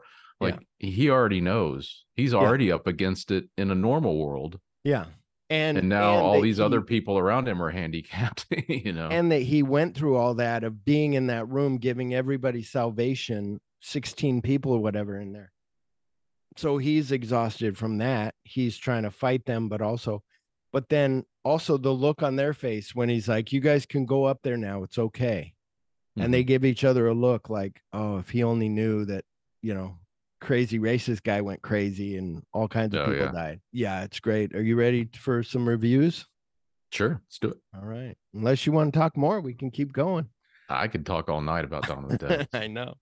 Um, Rotten Tomatoes critical consensus reads, quote, one of the most compelling and entertaining zombie films ever. Dawn of the Dead perfectly blends pure horror and gore with social commentary on material society, end quote. And Roger Ebert of the Chicago Sun-Times gave it four out of four stars and proclaimed it, quote, one of the best horror films ever made, end quote, while conceding Dawn of the Dead to be, quote, gruesome, sickening, disgusting, violent, brutal, and appalling, end quote. Ebert said that, quote, nobody ever said art had to be in good taste, end quote. And the only thing that that made me think of was art had to be in good taste was his Beyond the Valley of the Dolls, like No, or, yeah, yeah. or Return or whatever. I forget his. Yeah, I think it was Yeah, was Valley of the Dolls, and then Beyond the Valley. of the Beyond the Dolls. Valley Dolls. Yeah. Yeah. Russ Meyer. Yeah, yeah, exactly. Yeah, I need to see more of his um because I like boobs. Um and you know, Russ Meyer started out there's a whole really good thing if you have uh Saving Private Ryan Blu-ray. There's uh of a uh it's video of like him and I think William Wyler and all them in World War II that were filming footage and of things that were going on. And there's that famous thing of that uh, Japanese lady with her child jumping off the cliff because Mhm. they were told that the Americans are going to kill you and they're really brutal and it was burned into their heads. That was something I learned on that. I was like, "Oh, Russ Meyer did that. I didn't know." Um, I want to end with something that was written in the small booklet inside my DVD. It's by a guy named Adam Rockoff. Quote, however, it's also an old fashioned monster movie. Despite its cerebral trap trappings, Dawn of the Dead is a film that goes for the jugular. And just in case there was any question, it tears it out and eats it just for good measure. End quote. Heck yeah. So yeah. I mean, you know, the only thing I want to say is that Mhm. I, you know, I I discovered this film in high school. I rode my Mhm. bike to the video store, and there was a lady nice enough there to rent it to me, even though I was underage. and I watched it, and I loved every second of it. You know, it was like finding your your first love or something. It was it was amazing, and but I I did not enjoy it on the level that I enjoy it now. I enjoyed it as a fun zombie movie. I was a teenager. I was like, holy shit, these guys are trapped in a mall. That's what I want to do. You know, that's where Yeah. I want to be. I want to be locked in the mall because, you know, malls are all the thing in, the- in the 80s and stuff. And as I've gotten older now with it, every time I watch it, I see something different. And I think that's what the best film and filmmakers do. And Romero is certainly subversive in the way he makes films. You know, he was trapped in the horror genre. I don't think he wanted to be there necessarily, yeah. but but that's what he got trapped in. But he was able to somehow get his message across through horror movies. And that's what filmmakers do best is get their message across through whatever method they can yeah. and you know he did it in plain sight but you can also enjoy it you know on a completely fun zombie movie with gore and laughs Yeah. and you can sit there and laugh at it that's okay but you Mhm. can also take it very seriously you know and you know it's it's just a great movie i mean i can't I, I wish i could go back to the time i first experienced it that would be amazing That's the thing with you and I were talking um off mic about Gala Avery, Roger's daughter. She was on uh the movies that made me, and she was like, I just recently saw Dirty Harry. And they were all like, What? You've never seen Dirty Harry? And that makes you go, Oh, I wish I could go back and watch that for the first time, you know. And um uh Joe Dante was like, only go up to about like maybe watch, you know, uh Magnum Force and then you're good, you know. Yeah Um, but skip yeah, the it's, deadpool it's yeah, it's those things. If you could just watch a movie again for the first time, like sometimes um you wonder uh I don't know, like it's like my wife, like it drives me nuts sometimes, but not too nuts because I understand that's how she is. But I'll be watching a show or a movie and I'm fully invested. And she's like on her phone, but kind of watching. And I'm like, Did you see? Yeah, I got the, I know what's going on. And I'm thinking, Yeah, but you didn't see the look that Roger gave Peter, or, you know, we weren't watching that together, but something like that. Like you didn't see the look, or you didn't see the scene where he's like, I'm going to try not to come out as much as I can. Like she would have heard it, but not, you know, got it, you know. Yeah. Um, but then again, I'm an emotional silly, and she just like you. You're like I said last week. You're crying at the end of Shape of Water? What the fuck? That was a stupid movie. I'm like, yeah, the poem. so she's like, okay. That's why I shared that ET thing of me watching ET. I shared on my Instagram of like me crying, and all my friends said, "Is that real? Are you really crying?" Yeah, I'm crying. Um, that was in this cool. movie, did you see anything that you think Tarantino might have liked or used in a film?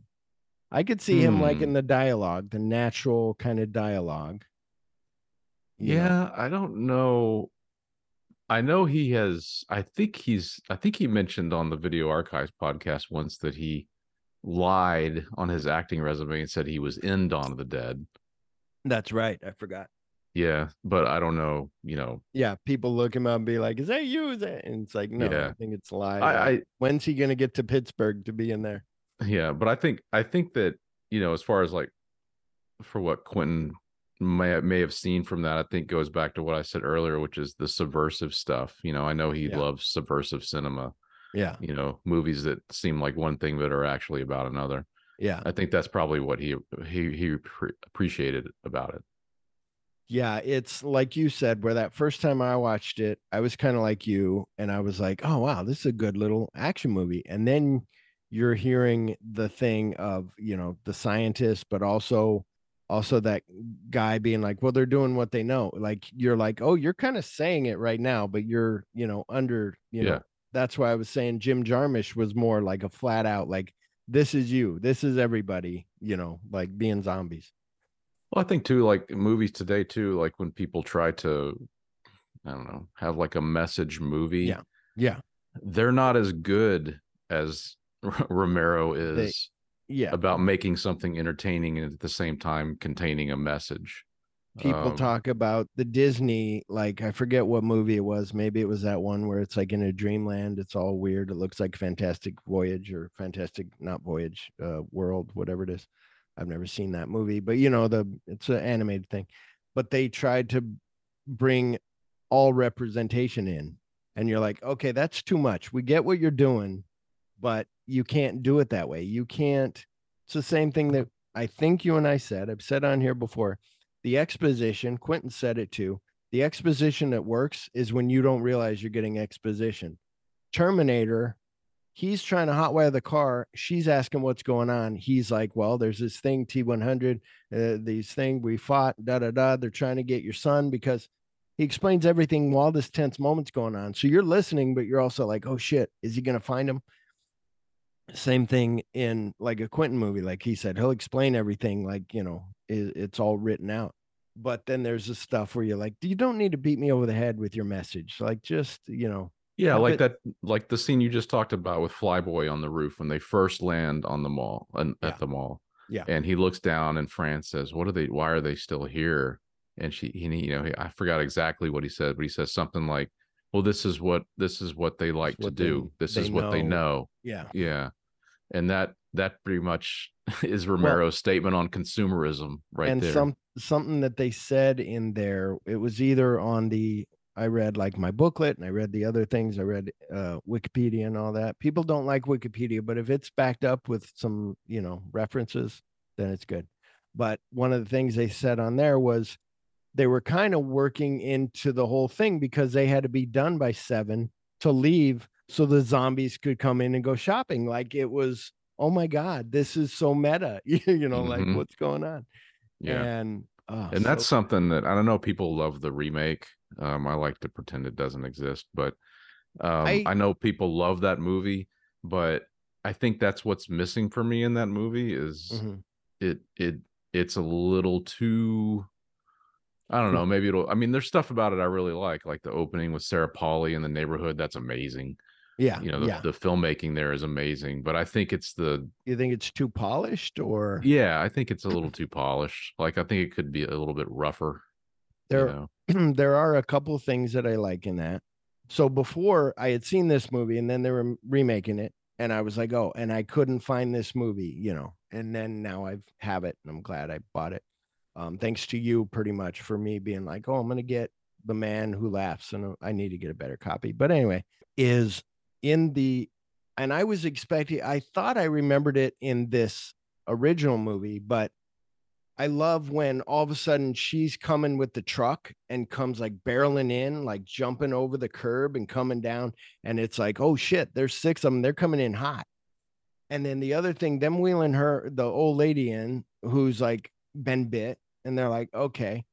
But one of my best things for just a movie and in general, it wasn't something stupid to me, was Matt Frewer gets bitten and he has to have that last moment with his daughter and then the main guy goes in there and he's like i'm going to kill you when you turn and you just see her like waiting and you hear the gunshot and you know that he's turned and you're like that was done good. It wasn't done in an over the top way but um and then of course them speaking of a team then they build that a team van and they're going to go to the island. And then of course the best thing is at the end when they land on the island and all of a sudden you see there's zombies on the island too and they can't get out. And you're like oh that's awesome. Um and of course things like you said with movies that you hate is like this guy who's an asshole all of a sudden becomes a hero who's gonna you know give up his life to defend them and you're like okay i like it but come on really yeah that it the remake had a lot of modern day tropes you Yeah. know thrown in there whereas the original like you said too it, it feels very organic it feels natural it feels Yeah. like this is how a real situation would pan out over time yeah it's You know. a it's a solid movie and it's funny i looked on my Letterboxd we're getting the ratings now i don't i know you don't like to rate so i'm on my Letterboxd and i go to type it in and i've already rated it and i'm like oh and so i kept it at that rating but i had rated it four and a half and then i'm like i'm going to write it up here and i go wait a minute why did i put four and a half so i changed it to five but that was four and a half from remember watching it years ago yeah so I'm like, no. So we have one out of five rating, five being the best. Uh, I rate this five out of five. Uh, what do you rate it? Probably a, f- Ah. a one. 10 10 out of 5 Yeah, we can go that high yeah i love it. it's it's always like it's always taxi driver dawn of the dead for me like one and two one and two one Yeah. and two It, it's that thing where, like I said, on Halloween, after watching Night of the Living Dead, it hit me so much more this time where I was like, holy shit, like that's a solid fucking movie that's done so quick, so easy. Like, boom, you know, it's Yeah. amazing. Um, would you buy this movie, rent it, or find it for free? I know our answer is buy it. I have it over there on the shelf. Uh, it's in a. It's the only big one on the shelf. It's a DVD. No, I have a bunch of DVDs, but they're taller than the Blu-rays. i think i have it on every format Nice. um, yeah, I kind of wish, although you hear about laser rot, but I wish I would have kept all my laser discs because Yeah. were, there was something cool about ending Alien.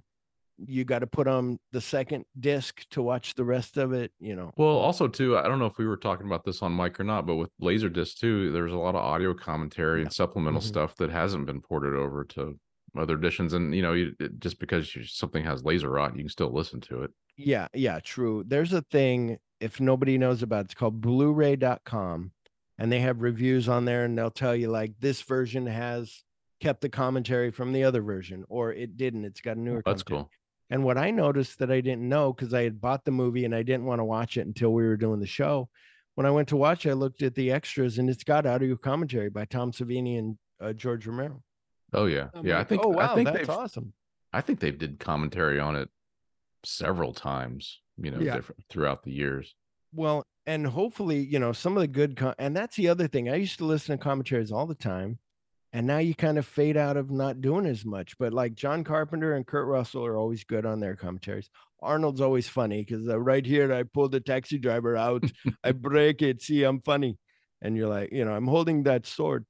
My Um, favorite, my favorite audio commentary moment of all time is Paul Verhoeven for Basic Instinct, and it's the Oh, scene really? where uh, it's the scene where Michael uh, Douglas and Janine Tripplehorn are about to get it on, and and Paul Verhoeven has that thick Danish accent. He goes, "Now you see Michael there. He's he's gonna go inside her, and he just goes boom chock."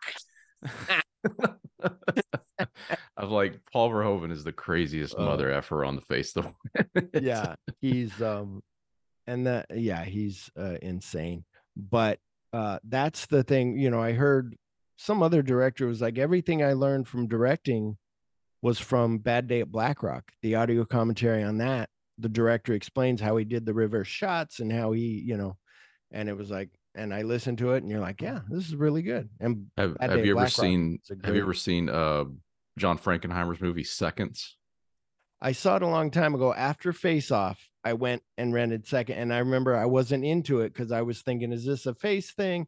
And I need to go back and watch it because I hear it's amazing. Yeah, it's it's one of my favorite. It's in my top five up there with Dawn. But it the commentary by John Frankenheimer on that is Do you? I learned more about lenses and cameras from listening to that audio commentary because he goes into very deep detail like oh i used a 28 millimeter lens on this shot because it highlights the Oh, eyes or yeah. you know this kind of thing and and you're just and it was shot by jimmy uh, uh jimmy howe jimmy went was it jimmy howe um oh yeah, he- James Howe. Yeah. James Howe, yeah. And the cinematography is amazing, and he goes into detail on how they lit everything, and it was real low budget, and how they had to run fast, and you know, so it's it's a great commentary. Sorry to get it's off like- track. No, it's fine. I was going to ask you your five favorites, but wait. Um, that's the thing where Orson Welles is like, you can, you know, he said on the Dick Cavett, you can learn, or whoever it was, you can learn anything about directing in a day and a half. And what was good about that was his guy is Gregg Toland when he's starting. So he's like, what can we do? And Gregg Toland's like, let's do anything. Like, forget about putting us in a box. Let's whatever you want to do. I want to put a camera in the floor. Okay. I want to show the ceiling. Okay. Like all this stuff, you know, it there's some good like talking about edits like the dissolves or that opening of Citizen Kane. If you don't notice the windows in the same spot, like all the way, like you oh, know, oh yeah, there was a Roger Ebert thing where he was talking about that, and I was like, oh my god. But what are your five favorites if you have those down, uh, they always kind of or at least for now? Yeah, Yeah, I mean, Dawn of the Dead, Taxi Driver. I guess seconds would probably be pretty close in there, if not in the top ten. Um, believe it or not, I'm a huge fan of Fletch with Chevy Chase. I love that good one. movie to death. Um, oh man, maybe Boogie Nights I would put in there. Uh, I've seen that movie more than um, too many times. Uh, 2001: A Space Odyssey. Um, Oh, yeah. I love that movie. Um, uh, golly, man, I don't know. I'd have to.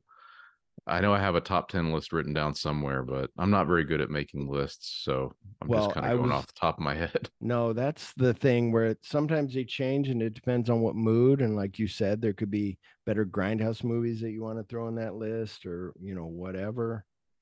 And Oh yeah, yeah. The man making lists is just so hard because you know as you get older, your tastes change. Um, you might Well- watch, re, might rewatch a movie and be like, oh my, like I, I can't, I'm trying to remember what movie it was recently that I used to love and I used to tell people about it, and then I rewatched it and I was like, yeah, I got to stop recommending that. it's not.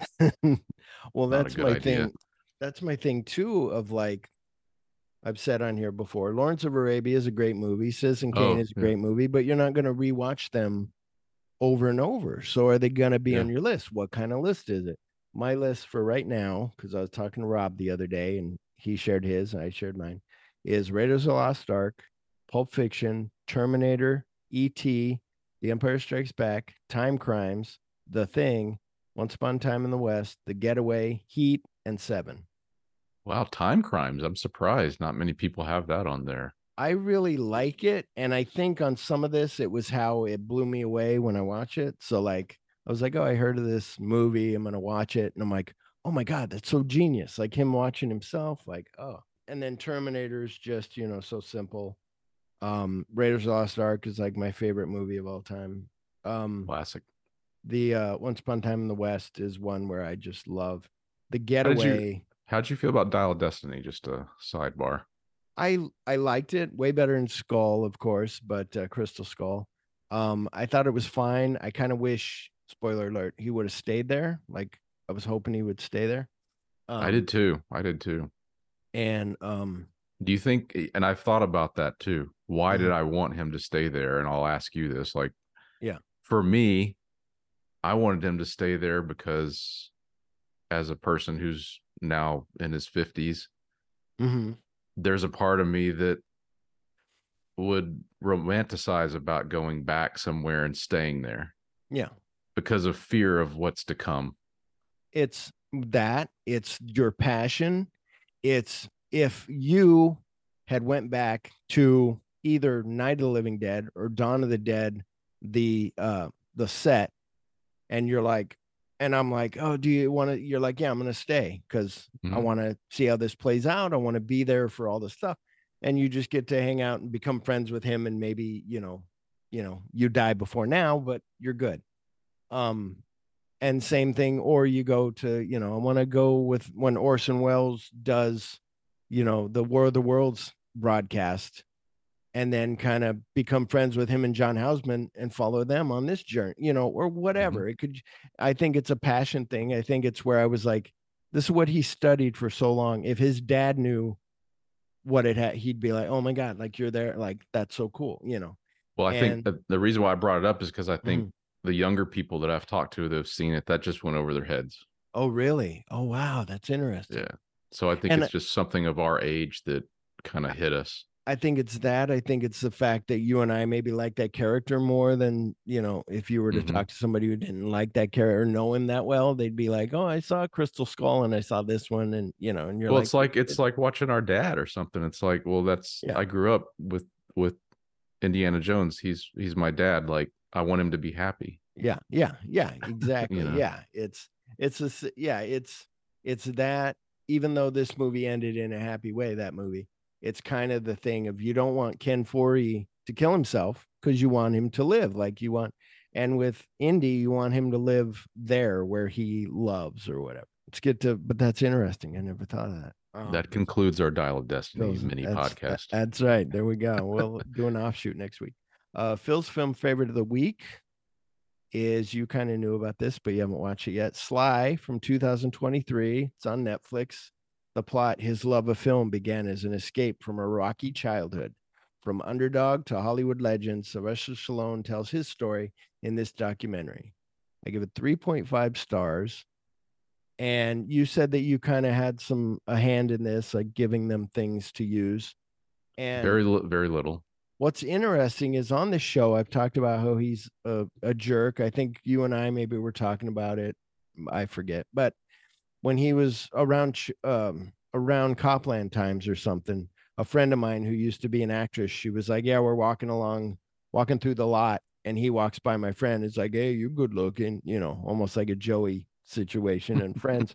And she's like, what a piece of shit, you know. And then you hear about him on Cobra, where he's like treating everybody like he's so hanging out with Brigitte Nielsen that he's treating everybody else like shit. The bad guy in that's like, I got nothing. Like they were just do this, and like I couldn't really act with him. Now he's come out the other side where he's understanding, oh, I wasted all this time when I could have really focused on myself, could have focused on my family, you know, whatever. And his son, I didn't know his son died in 2012 Yeah. his son who's in the Rocky movies. he Um, was a big uh, proponent of grindhouse movies and released older movies. He was Oh, a wow. huge champion of of stuff that like Quentin's doing. that's cool. Yeah. And uh, but it's nice to see where he's kind of talking about how his dad was a dick and it was an abusive household and him and his brother and even when he made it his dad was still like whatever you know always trying to pursue that make my dad Mhm. happy type situation um but it's really good. I liked it. It's on netflix. Um they play like he plays some tapes of like uh him talking about movies about you know rocky or whatever and he's like just say it's a love story. And i'm like i don't think you want to say that because then a lot of guys won't go to see rocky because they'll be like it's a love story. But that made me realize i and i've i've told people i haven't seen i've seen rocky once a long time ago but i wasn't invested. I was watching it to watch it and Uh, that's don't- what i hate. I've got the Rocky poster right there. I don't think you Um, can see it. you uh i think you've told me before that i think you and rob are like big proponents of that movie and i need to see it. And that's my other problem. I have this wall that i want to put up three posters and so i bought once upon a time in the west and i bought uh, uh the thing a japanese poster for the thing which looks really cool. And then i'm like what do i get the third one? Like i only have so much room. What should i get Well, I was at a I was at a party recently, and uh, a friend of mine, Chuck, we were Mhm. started talking about movies, and he brought up Sylvester Stallone, and Rambo series came up, and he just out of the blue. I don't laugh out loud like too often where I'm crying, but Mhm. he goes, he goes, hey Erik, he's like, you know what my favorite uh Rocky or Rambo scene is? Is Rambo three. He goes, Colonel Trautman, Oh. they're literally in a trench. The Taliban is like yeah coming near them and there's no way out and Trautman's like Rambo, what are we gonna do? We're, we're surrounded. What are we gonna do? And Rambo just cocks the gun. Fuck 'em. Oh, I re- I remember just like I don't know why, but that just the way he told that story just I leveled re- me. I remember that, but I remember him saying like, "What do we do?" And he goes, "I guess surrounding him's out." I remember that part where you're like, "Oh, that's funny," but also like, "What are they going to do?" The other thing, what's interesting, a side story of that, Rambo three was filmed here for the big or is filmed in wherever at the beginning, and then Ayatollah Khomeini was like, "I'm going to kill him or kidnap him." Hmm. Stallone's like, "Okay, we're going to the states. We'll go where they filmed Return of the Jedi out in the sand. We'll go do it over there." So they came here to like Yuma and film there.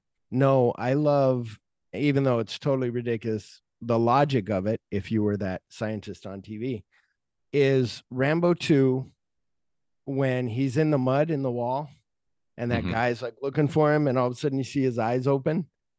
The truth of the matter is, so you covered yourself in mud and wait and hoped that nobody would see. Like, what if you missed your arm or something? You know, like Yeah. took a lot just to wait in case this guy comes by. Like, how long were you waiting? It sounds like something that was a top secret. Yeah, yeah, very true. oh, they could have put that there.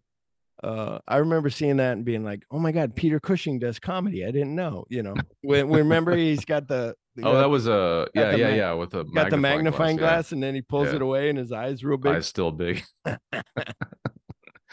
Um, so come back next week if you're all done. We'll get to your stuff in a minute. On November 17th, when I'm joined by Vern, the Vern from Cinema Recall Podcast for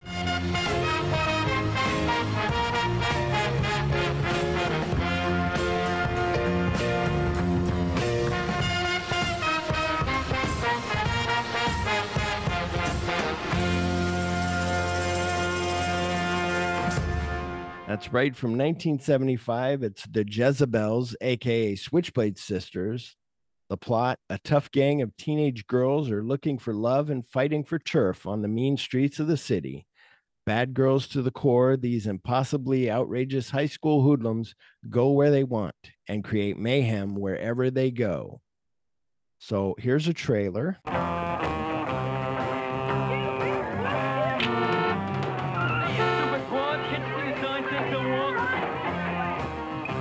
Meet the Jezebels, the toughest gang of teenage girls ever to slash their way across a motion picture screen.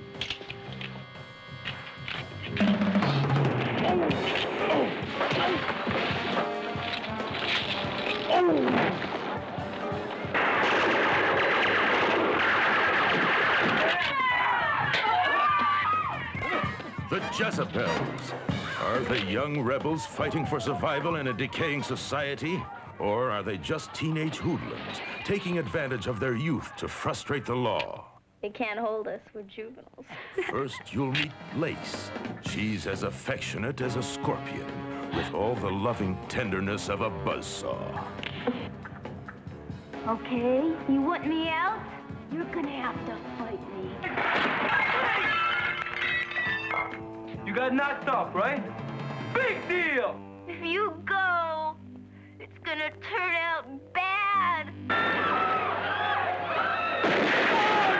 Then there's Maggie, a shapely young bundle of female dynamite, ready to explode on contact.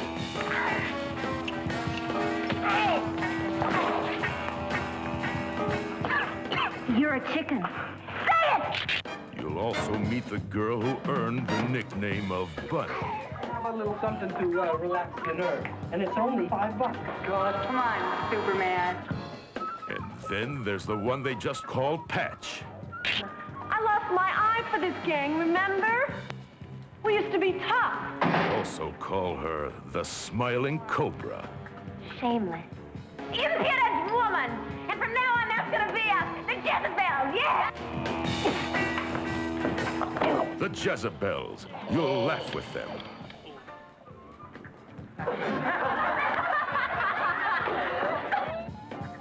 You'll love with them. Maggie? What's going on in there?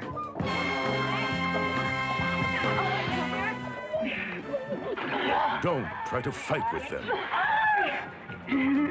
No way!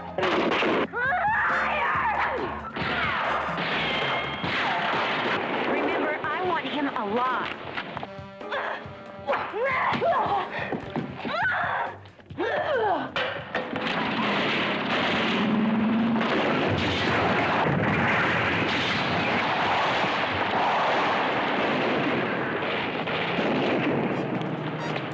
The Jezebels is a story of today and maybe a little bit of tomorrow. Uh, first of all, I want to tell you about this, but uh, Switchblade Sisters is available on Shudder with a subscription, Amazon, Apple, and YouTube to rent or buy. So this was another one where the guy picked it. You know, it wasn't the randomizer. Uh, usually we do do the. I always wonder if people listening are like, do they really? Does he really do the randomizer? Does it really pick, or is he picking? It usually is a randomizer, but Erik wanted Dawn of the Dead. The Vern was like, when are you doing Switchblade Sisters? I go, we could do it. Are you available? He's like, yeah. So we're doing that. Then after that, we're doing uh the uh, Lady Snowblood. And then after that, then the randomizer will pick for me and Dave, who did Dirty Mary, Crazy Larry, and Saturn 3 with me. So that'll be fun. But um, yeah, now is when uh, where can people find you and tell us about all of it? You can find me um, in many places, but mainly on uh, Cinema Force. So you can go to cinemaforce.net, which will take you to the YouTube page. Or if you're on YouTube, you can just type in Cinema Force and you'll see retrospectives on the Hammer Films Dracula series and Airport series, American Ninja. Um, The- just did the- the, And the better in good black ones and white the- series. I was gonna say the good one, the better in black and white. You and I were talking about it, and then it was on your thing. Was the uh, uh, Dark City? You Mm-hmm. were like, oh, and I was like, oh my god! Now that I think about it, I saw it on on DVD or VHS when it came out at the video store, and I watched it when I was managing the video store. And to see that in widescreen would be awesome. You know, be amazing. Yeah. But, yeah. So yeah, we do all uh, better in black and white, where we just sort of reimagine films if they're you know in black and white instead of color. We just did The Crow, um, which is another Alex Proyas movies who Yeah, did Dark yeah. City. Yeah. Um, and so yeah, we're just doing a bunch of stuff on there. Um, stuff coming up. We're gonna do uh, Mallory Roddick. I hope is gonna do uh, Ghost in the Shell series uh, Oh, for us. She's a big anime actress, and she's gonna do a retrospective on that. That's Um, cool. I'm gonna do. Uh, I have a copy of the uh, Shining book by Taschen, which is about this big. Wow. And we're gonna do a little documentary of me going through the book and taking it Oh, that's apart. cool. It's like a puzzle book, and and then uh, I'm restoring an old military 16 millimeter projector. Hope to do a little documentary on that too. Oh wow, that's cool. That so that Shining book, that's all about the making of from like Yeah. the beginning all the way. That's neat. Yeah, and it's it's- kind it's of from what it sounds like. You know, my uh, mother-in-law got me um got me a Marvel. It's called Marvel Vault. They make them in other things that my friend told me, and you open it up and it's got replica replica things of you know re reproduced whatever. So the very first comic that came out was Submariner and you Oh. can pull out like it looks like old paper it looks like the original and it's a submariner it's the cover and Oh, it's wow. really cool and then all the little things in there cards or whatever it's really neat so that kind of sounds like that in a way where like you can pull all those out Yeah. and, And, I'm also where- on I'm also on Instagram at Cinema Force. You can just look that up. Yes. Um, always good stuff on your thing. I'm always like, makes me want to do more. And then like me and that guy Rob, we're starting to like, oh, like he was like, Do you know of a book? Maybe you know that about silent film. Like he wants to dive into that. And I'm like, I don't and I reach out to Harry Knowles. He never wrote me back. Um, but do you know of a silent movie book? Uh, I think I have some. I'd have to go back and go back and look. I think I have some. Uh, I mean, are you looking at like just overall silent films or a particular person? Like, he was looking for overall, but I, yeah, I had told him like I used to have Time Life of like the comedians and all that stuff, but that was more like you know uh, Laurel and Hardy and stuff like that. But yeah, I told him I'm gonna send him. I have some old uh, I got from a guy um, Arbuckle, Fatty Arbuckle, so I got a bunch of his shorts and I'm gonna send him. But yeah, just to learn. So I was like, yeah, there's a bunch to watch. Something else that I learned about from having you on last time from making me, you know, I made a joke about it, I think on Sam show or on Rob show about you not giving a fuck about my GI Joes. I do, I do like your oh, G. I had GI Joes. I, I know. But it made me go, oh, I love movies and I'm spending all this money on these figures. And how big is that shelf going to be when I'd rather buy movies that take up less space and I can buy more? but something that made me go, oh yeah, it made me think of a guy, especially with Rob when I'm trying to show Rob some things and be like, yeah, I can, you know, not that I'm his mentor, but I can, oh, have you seen this? And you know, I'm older. He's 37. I'm 52. Um, where of like books where now I'm like, oh, I'm gonna read this Howard Hawks book. I want to read, you know, I need to get into those. I need to read those to know, you know, it's like years I just shared him. I did on my old podcast, I did Mank and Citizen Kane, and it was by myself. I did all this research, put all this work into it, like your YouTube videos, and then all of a sudden had like 15 or 20 listens, and I was like, man, I put so much work into that. So I was like, here, you'll like this because it'll teach you something, mm-hmm. you know. And so I gave him that because I had Pauline Kael's 500 word at eh, 5,000 word, whatever essay on there. And then Peter Bogdanovich wrote back to her commenting on how mm. he knew Orson Welles and this is what really happened. And, you know, the whole thing. And then Mank, I was just, uh, anyway, that's the whole thing. But it made me like, be like, yeah, I need to get back into film like I have been. Oh, so that made me think of my old friend who I used to work at Suncoast Motion Picture Company. Then this, we would meet with this guy, we'd go to his house, and he uh, I forget him, and I think he just came into work and we met him and then we went to his house. We would go drink. We'd go to his house or maybe drink there, whatever. And then he would put on like the original Titanic before Titanic came out. So this is like mid 90s, like right after Pulp Fiction. He puts that on. We watch that and we're like, wow. And then he's like, let me show you Bride of Frankenstein. He's telling us about how she's wearing no underwear because her dress is so tight and like all this stuff that he knows that at the time you're like, oh, and you're starting to retain and you're like, this is cool. And so that made me down a path of like old films that I started being like, oh, like now I get it. I understand, you know. And that's where this guy Rob, I'm like, that made me reach out to that guy and be like, dude, like I haven't reached out to you for a long time, but thank you for this. The last time I saw him, I brought him on DVD, A Place in the Sun because he showed it to me on video and I was like, hey, you don't have the DVD. Here it is. He was like, oh man, thanks. Like things like that that he showed me that make you go, oh wow. Like things that somebody might go, oh, have you checked out Rambo 3? And you're like, no, I'm to go watch it. Okay, good luck.